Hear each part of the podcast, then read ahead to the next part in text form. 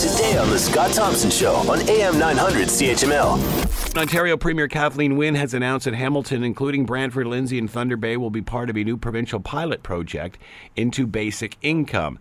Uh, how will this play out uh, come election time for the government? And is this politics or is this good policy? To talk more about all of this, Barry Kay is with us, political science professor, Wilfrid Laurier University, and he is with us now. Hello, Barry. How are you today? I'm fine. Good afternoon. Thanks for taking the time to join us, Barry. We always appreciate this. Uh, good policy here or politics?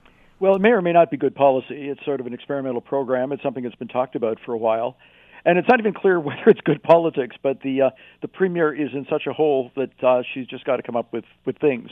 Uh, this isn't the first attempt to try to dig herself out. Um, uh, and frankly, I, my hunch is that given that the election is scheduled now for what is it about 14 months from today, that this particular announcement probably is more a matter of sort of showing that she's doing something than that the policy itself will have any real impact or uh, there, there'll be even an ability to make a judgment about it by the time the election occurs. You, you were just talking about Donald Trump, and again, just as um, as Donald Trump and some of the mistakes he's made with regard to the um, uh, the health healthcare issue, but particularly the travel ban.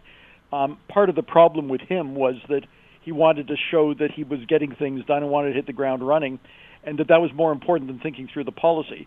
In this case, I think she wants to show that she's got ideas and she's doing things and she's trying. I'm not suggesting it won't be a good policy. I'm just suggesting that we're, probably not going to know by June of 2018, and that it's really more about the activity and the action to show that there are new things going on. The idea itself, I gather you have another uh, another guest coming up in a few minutes that'll talk more about the implications of the policy um, look, there are people in our society that are, are truly suffering, and the idea of mm. having a um, a safety net, at least a modest safety net beneath them, is is certainly a wor- an idea worth exploring.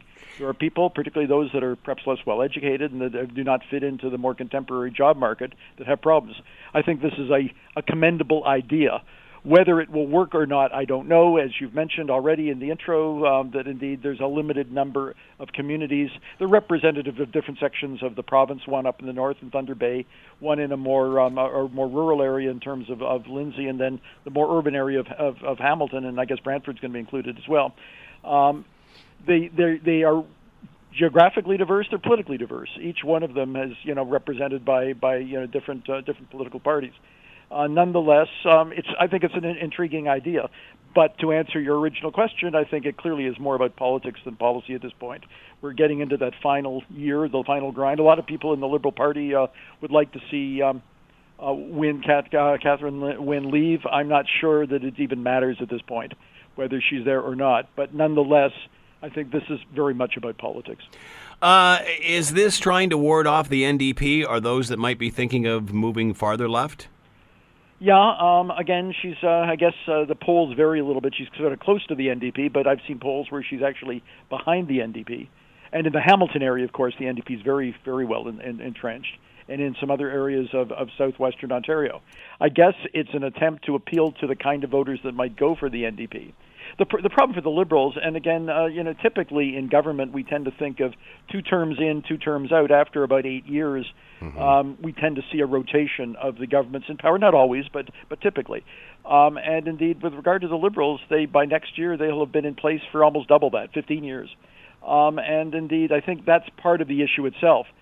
Uh, Wynne herself does not seem to have had whatever. She was certainly appealing enough when she first came in in the last election but just does not seem to have the persona that has really resonated with uh, swing voters, and people have deserted her. Uh, clearly, the energy price issue was was had a lot to do with the the movement away. And I, I do want to suggest I don't think the uh, it's a lock for the Conservatives. I think Brown is a figure that. Um, will have challenges during the election campaign himself, itself. But the lead now for the Conservatives over the the Liberals is so dramatic; it's something close to 20 points uh, that it, it's hard to imagine that the Conservatives will fall that far. I do think there will be momentum back away from the Conservatives somewhat toward the Liberals, but right now it would be a huge, a huge landslide. I think the Liberals won the last time by about seven points over the Liberals. We now see the Tories up by 20 we're not talking just about a majority government. We're talking about a landslide if those numbers bear any resemblance to what's going to happen come June of, of 2018. Want to hear more? Download the podcast on iTunes or Google Play and listen to The Scott Thompson Show weekdays from noon to 3 on AM 900 CHML.